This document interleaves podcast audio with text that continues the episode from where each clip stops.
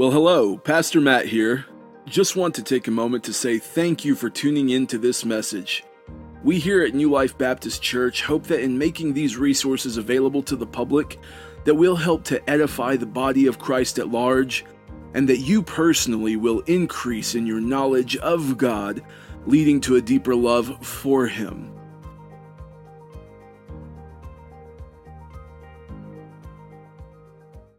Let's go ahead and grab our Bibles. We'll flip over to 1 John chapter 4. We're not going to read just yet.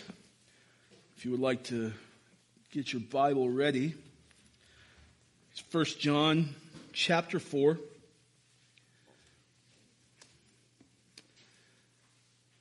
Title of our sermon this morning is Love Perfected. It's going to be in 1 John.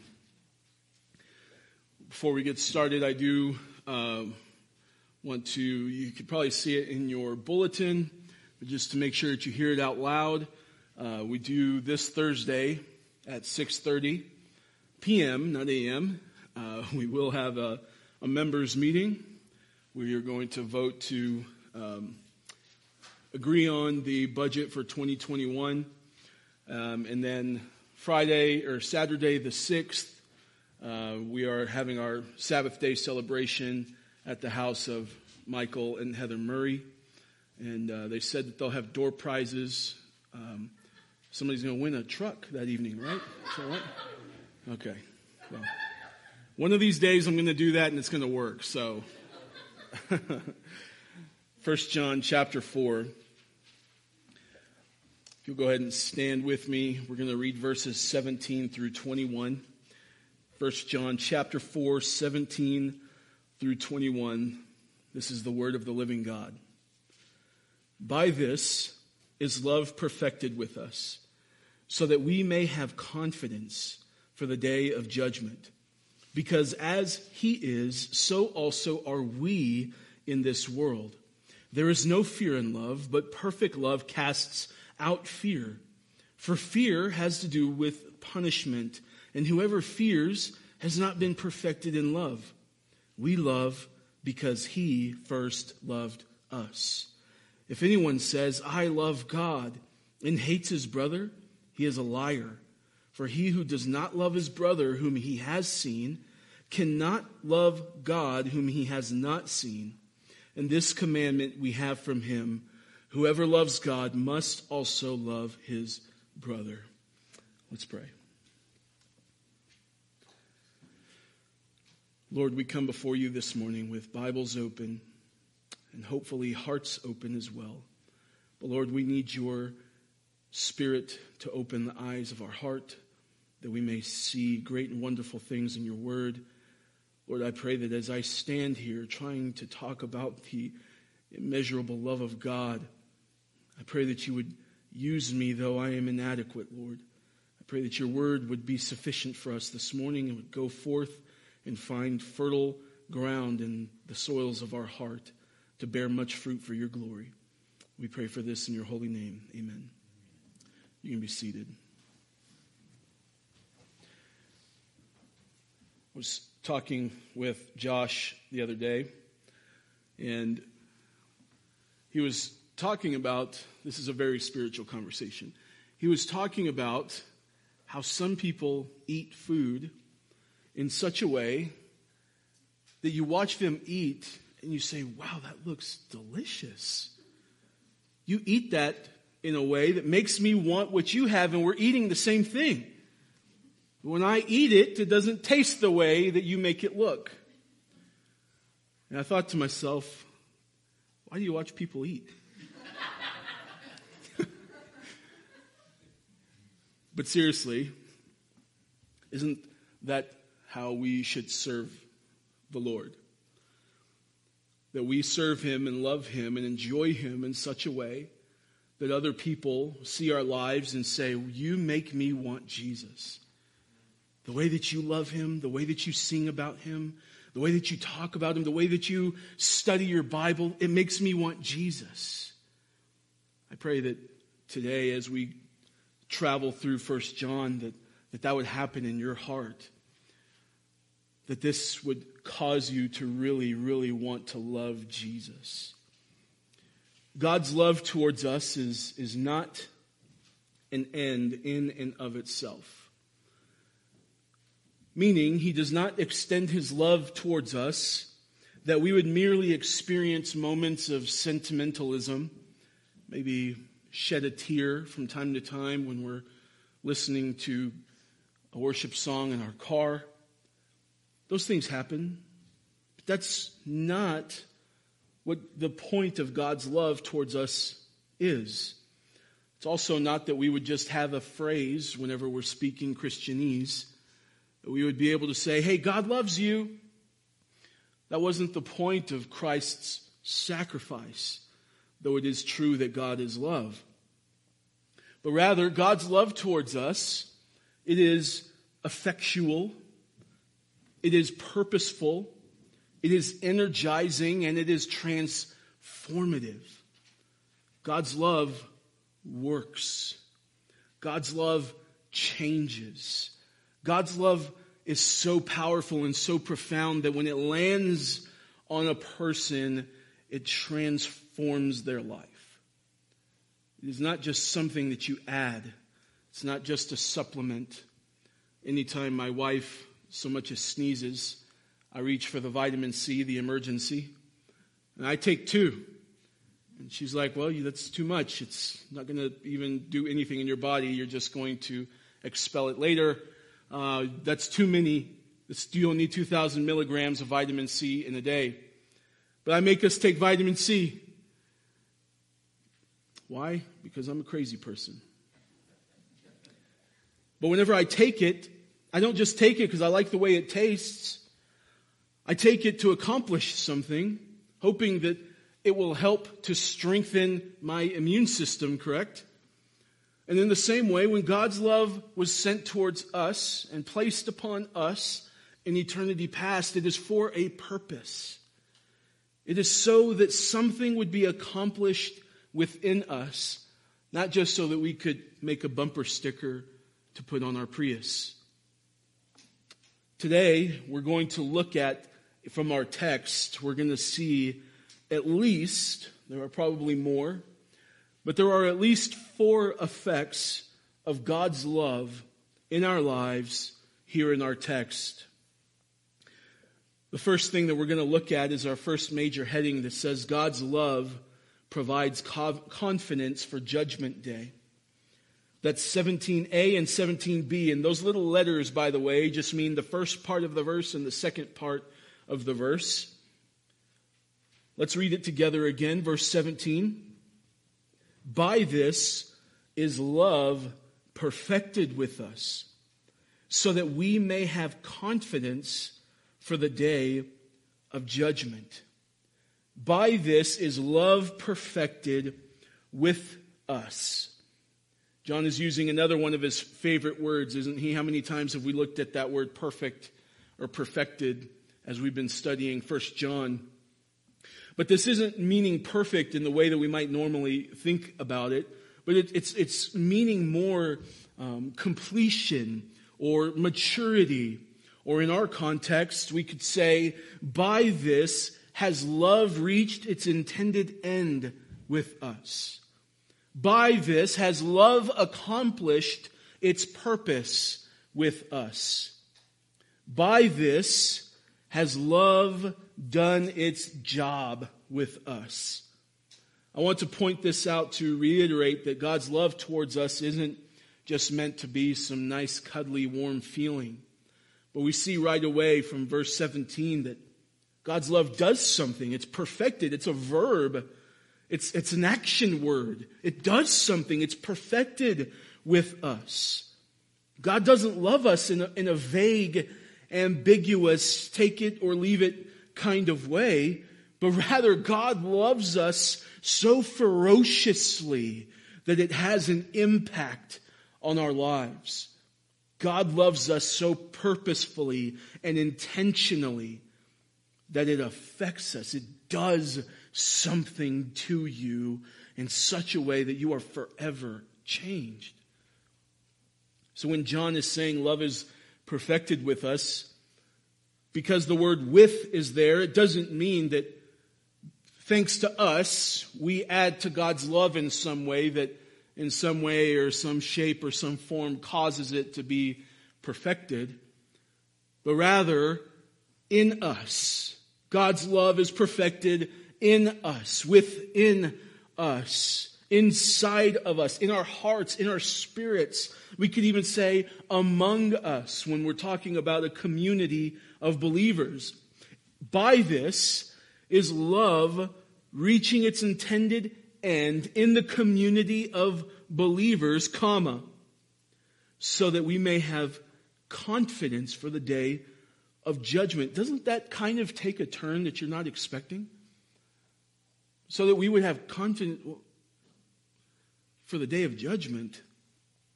I thought he loved me because I'm awesome. I thought he loved me because I'm good at stuff. I thought he loved me because I go to church a lot. I thought he loved me so that I would be a good person. God's love is perfected with us so that we can have confidence on the day of judgment.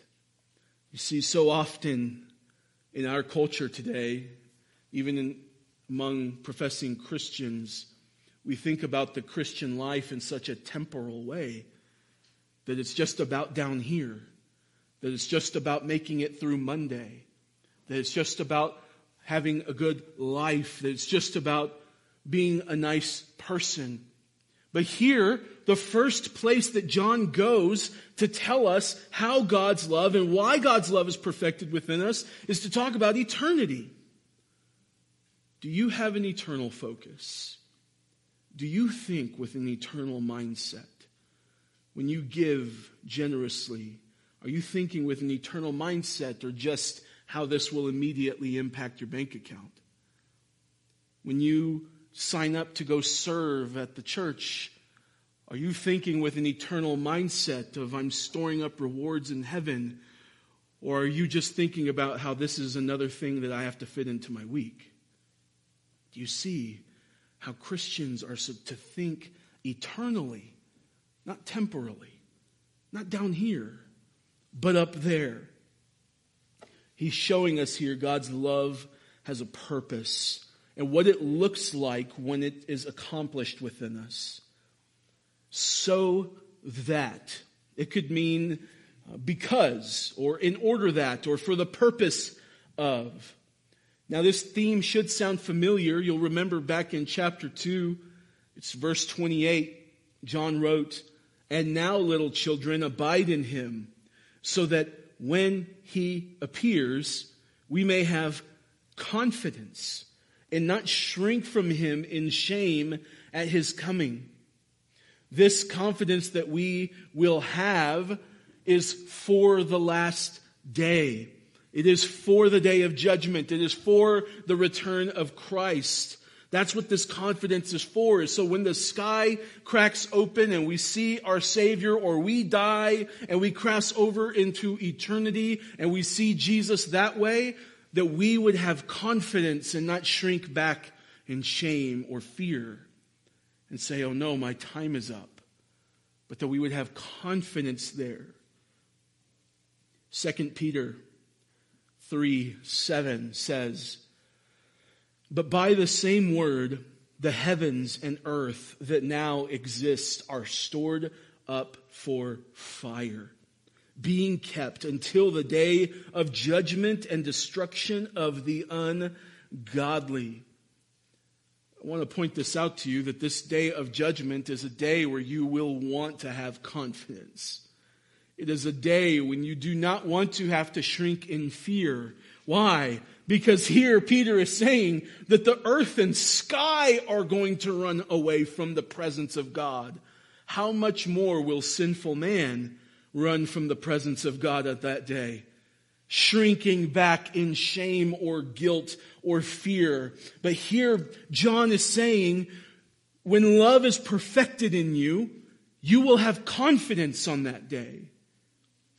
Revelation chapter 20, verses 11 through 15.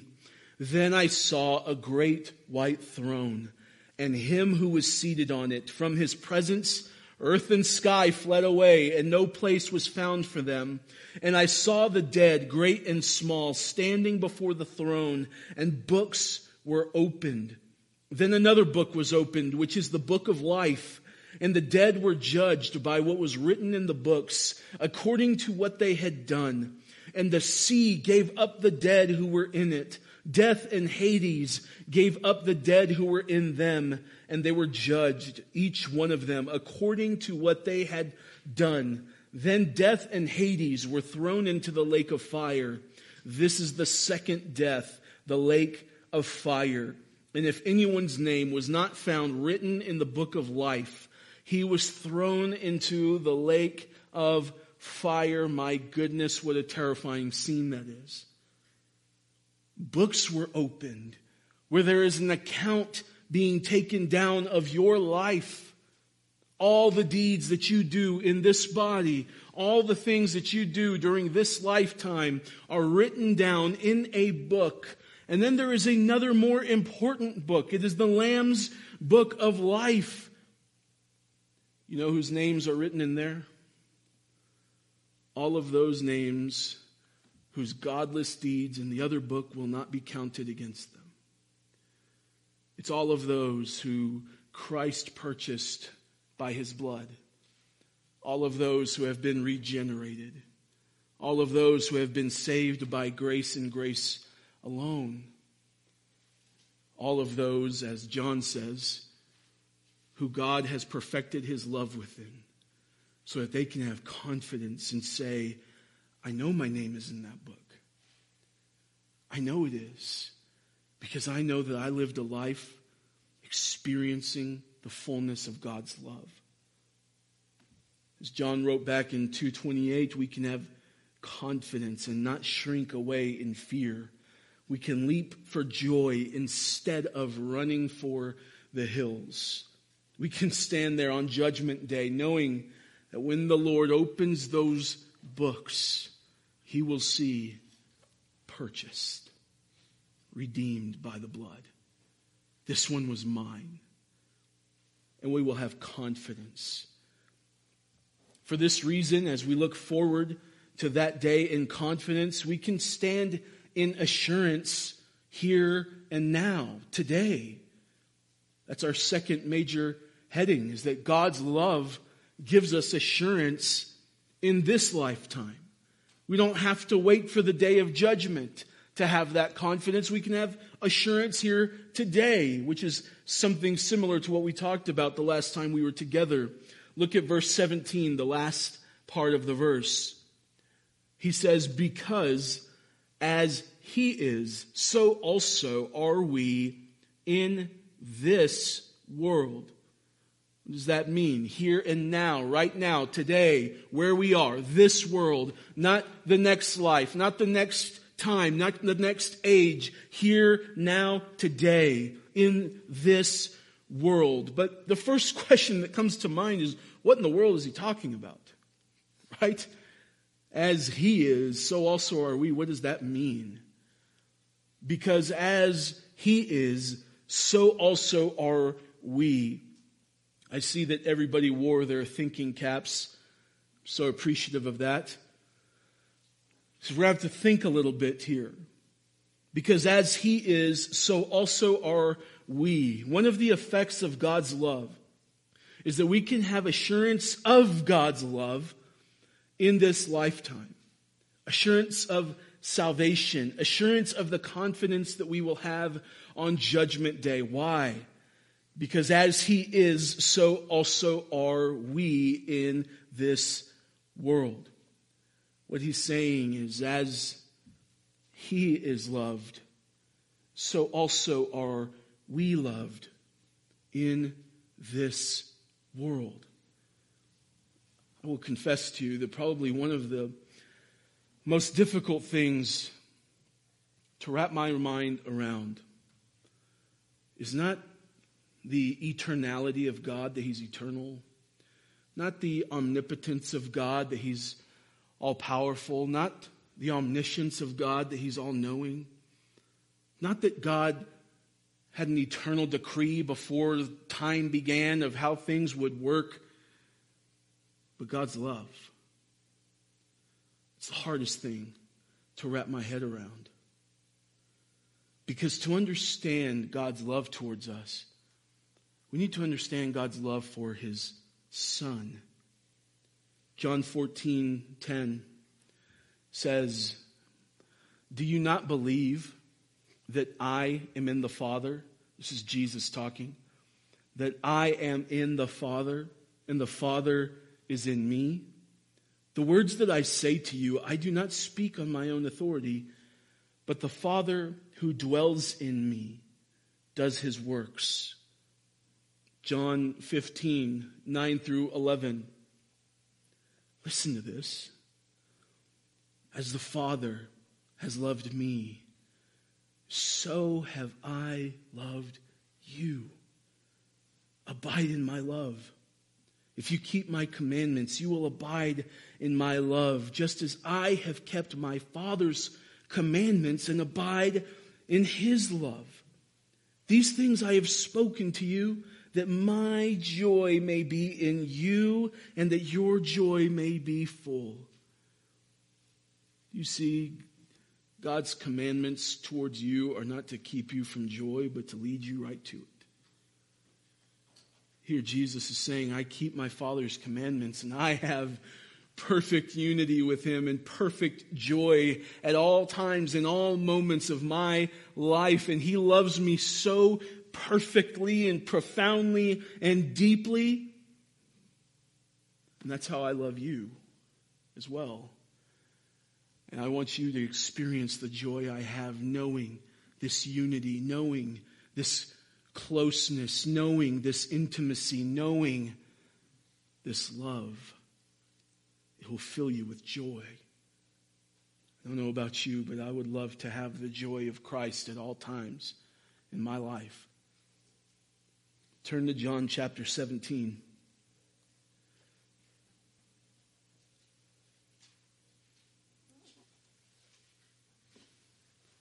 John chapter 17, look at verse 11.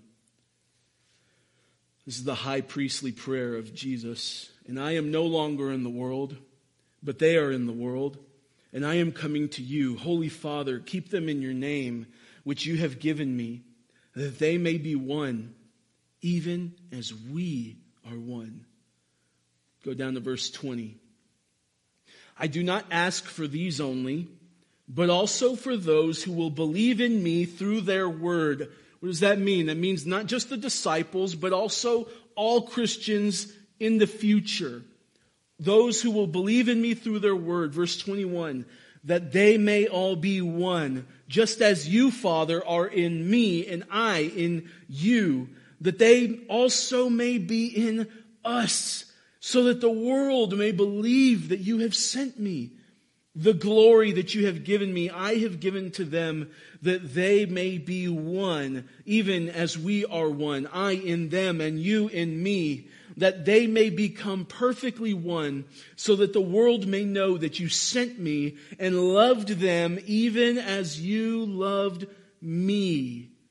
Father, I desire that they also, whom you have given me, may be with me where I am to see my glory that you have given me because you loved me before the foundation of the world. Oh, righteous Father, even though the world does not know you, I know you, and these know that you have sent me. I made known to them your name, and I will continue to make it known that the love with which you have loved me may be in them, and I in them. Do you see this? God's love isn't just something to give you a warm, fuzzy feeling. If you are in Christ, God's love for you is the same love the Father has for the Son. Don't you realize this is an unchanging, irrevocable, eternal kind of love? One of the scariest parts about entering into marriage is what if this doesn't work out? What if you stop loving me? What if, what if she finds another man? What if he finds another woman? And we are fearful of someone's love for us running out. My friends, if you are in Christ, God's love for you does not have an expiration date. It'll never run out. He'll never find another to trade you in for. He'll never leave you high and dry.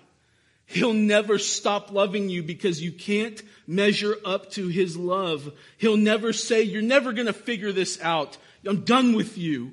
He'll never abandon you. His love for you is the same love that the, that God has for God. Isn't that amazing? That is mind blowing. And here we are just playing church, right? Like we, we, we get tied up on all these small little things. Like just think about God's love for you for a moment. It'll change your world. We get so caught up with this Jeremiah 29:11 type of theology that God just has a good plan for you. He wants you to have a, a great life. And we miss the height and the breadth and the depth of God's love for us because we think it's about having a nice life here, but it's not. It's about giving us eternal life where He will love us for all of eternity. Are you kidding me? Sign me up.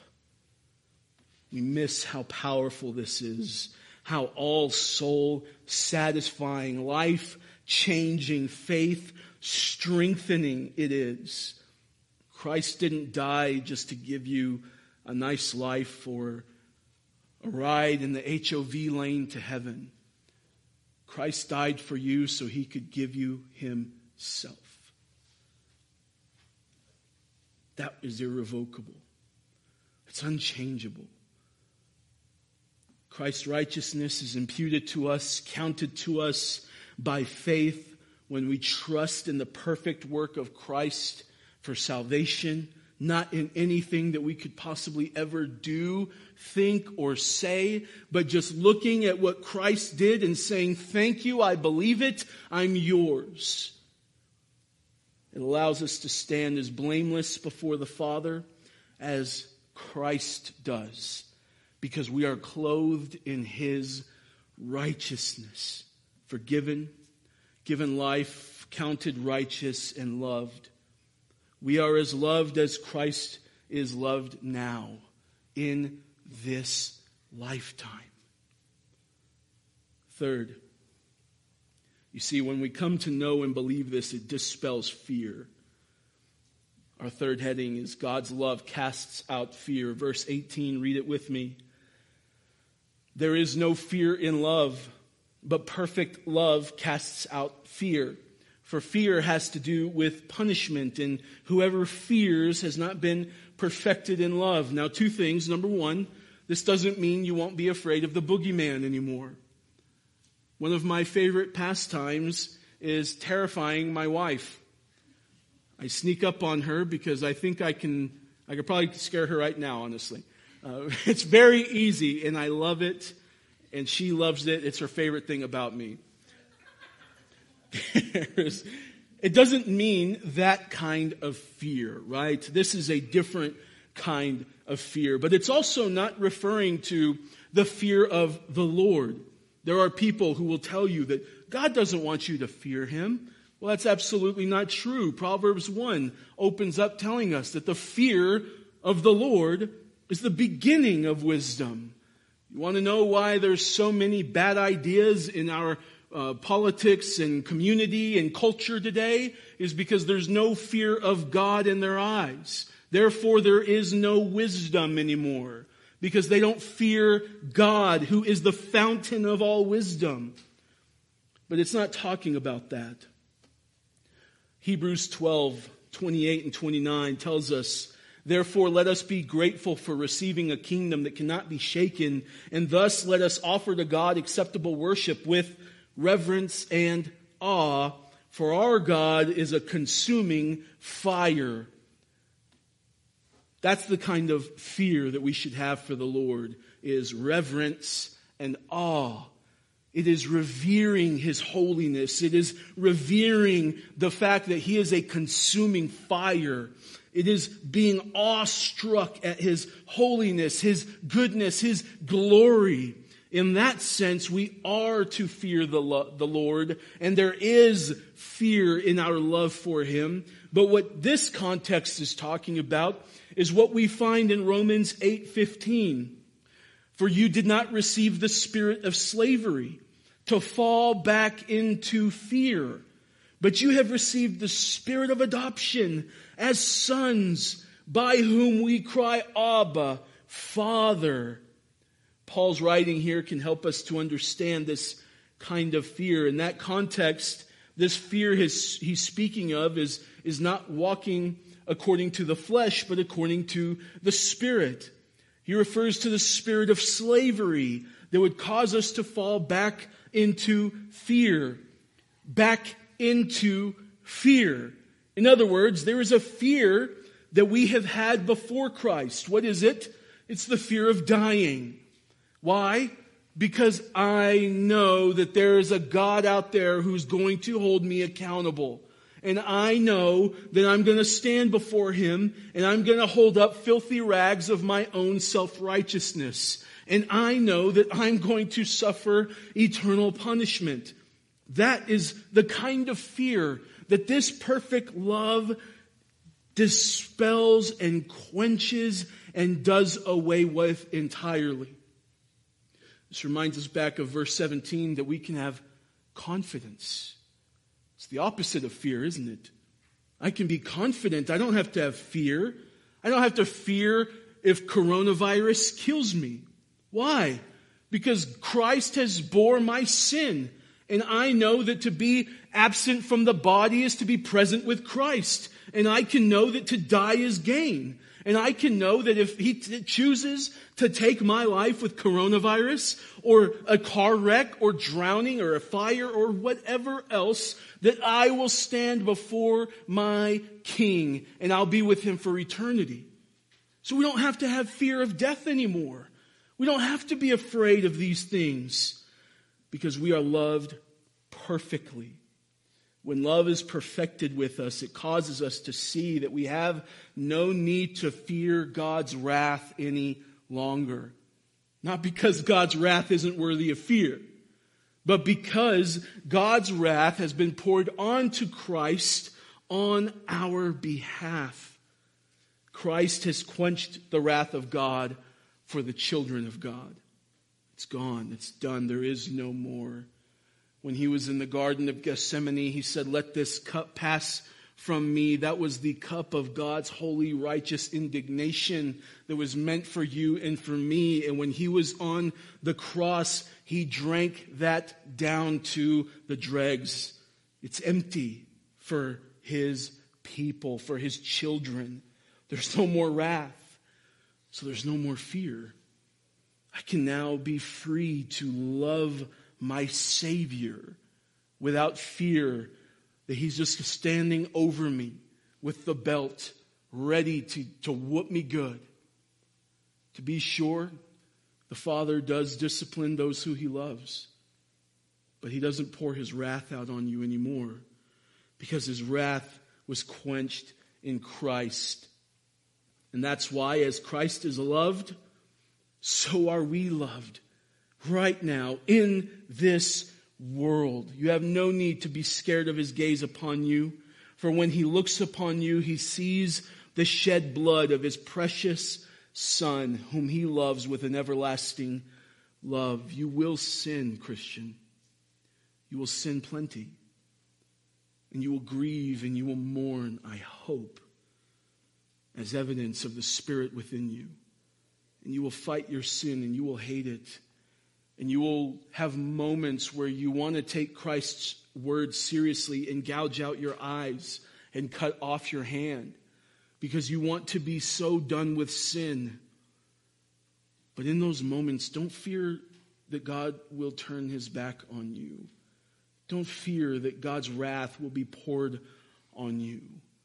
Instead, allow his love towards you to draw you back to him. Run back to the mercy seat. run back to the foot of the cross and gaze upon the perfect sacrifice and understand that he knew this sin was coming and he bore this one too. That doesn't lead you to go enjoy all the sin you want. The person who's really been gripped by grace understands this and runs to the Father, runs from their sin. As you meditate more and more on this love, it fills your cup to overflowing and it flows, overflows onto others. Look at verse 19. We love because he first loved us. God's love overflows onto others. Our last point today. It's no mistake that John makes this short, powerful statement next. He reminds us that we don't love God because we love God. We don't love Him because of how righteous we are, or how good we are, or anything else that is within us. We love God in response to His love for us. He initiated this entire arrangement. His love is not hingent upon you, how good you can be, or how many times you can go to church without missing a day. He first loved you when you were at your most unlovable. He loved you. In that scene that Art painted for us, as you stood there as a despicable, guilty wretch, Christ looked at you in love said, I love this man. I love this woman. I will take their charges and I will die in their stead. He painted it perfectly, didn't he? There was nothing that that man did to save himself. There was nothing that that man did to earn a clean slate. He was in cuffs, ready to get locked away. And Christ stepped in. He, we love because he first loved us. The word first here carries the sense of preceding all others in time or space or degree. Titus 3 3 through 5 for we ourselves were once foolish, disobedient, led astray, slaves to various passions and pleasures, passing our days in malice and envy, hated by others and hating one another. But when the goodness and loving kindness of God our Savior appeared, He saved us, not because of works done by us in righteousness, but according to His own mercy by the washing of regeneration and renewal of the Holy Spirit. We love because He first loved us. Ephesians chapter 2, 3 through 6, among whom we all once lived in the passions of our flesh, carrying out the desires of the body and the mind, and we were by nature children of wrath, like the rest of mankind. The two most important words in all of Scripture, verse 4, but God, being rich in mercy, because of the great love with which He loved us. Even when we were dead in our trespasses, He made us alive together with Christ. By grace you have been saved and raised us up with Him and seated us with Him in the heavenly places in Christ Jesus. Amen. Hallelujah. What a beautiful explanation of salvation. I want you to see verse 20 and 21. We're going to do this quickly here. I want you to notice from verse 19, we love. We love. In other words, there is something that we are doing. We do love because he first loved us. His, his love was so powerful that it did something to us, and it now causes us, when we were resentful and ugly towards people, and always backbiting, and always having some criticism, and always having bad things to say about everybody, now, because we have come to know His love, He has changed our hearts in such a way that we now love. As John wrote earlier in chapter 3, verses 14 and 15, we know that we have passed out of death into life because we love the brothers. Whoever does not love abides in death. If anyone says, I love God here in verse 20 and hates his brother, he's a liar. Why? Because you can only love God based on his love towards you. You can only love God by the Spirit of God, and that same Spirit fills your heart with the knowledge of his love towards you, causing you to reciprocate love back to God, which has the effect of producing love in your heart for other people. This work is so powerful, so mighty, so transcendent, so life altering that John writes that if someone claims to love God and that's not happening, they are a liar. Wow. It's cause for examination now, isn't it? But you see, I hope that I built the case with John's words in the first part of this sermon for you to understand how powerful and amazing God's love is and to understand that if it's that big and amazing, it's got to do something in my life. Something must have to change. If you get hit by a Mack truck today as you're walking across the street and it's going 100 miles per hour, my friends, will you walk away from that wreck? No, you will not. That Mack truck is so powerful, it did something to you. But still, when we are changed by God's love, we want to say, I love God, but there is no change in our hearts. How can this be? John is saying, if that's the case, then you're a liar. These words are not here to beat you over the head and make you feel like a loser and then walk away from Christ saying, I don't measure up.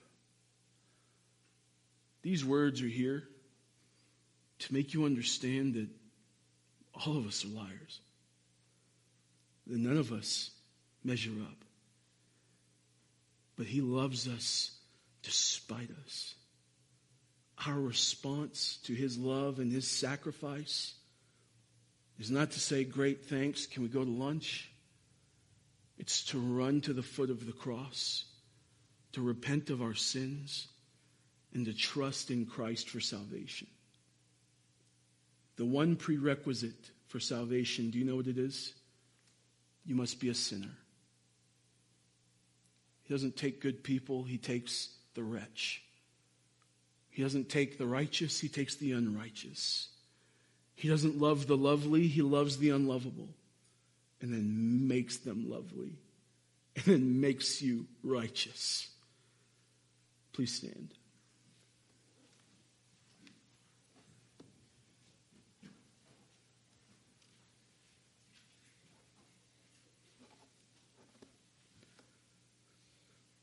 God giving his love to you is not an end in and of itself.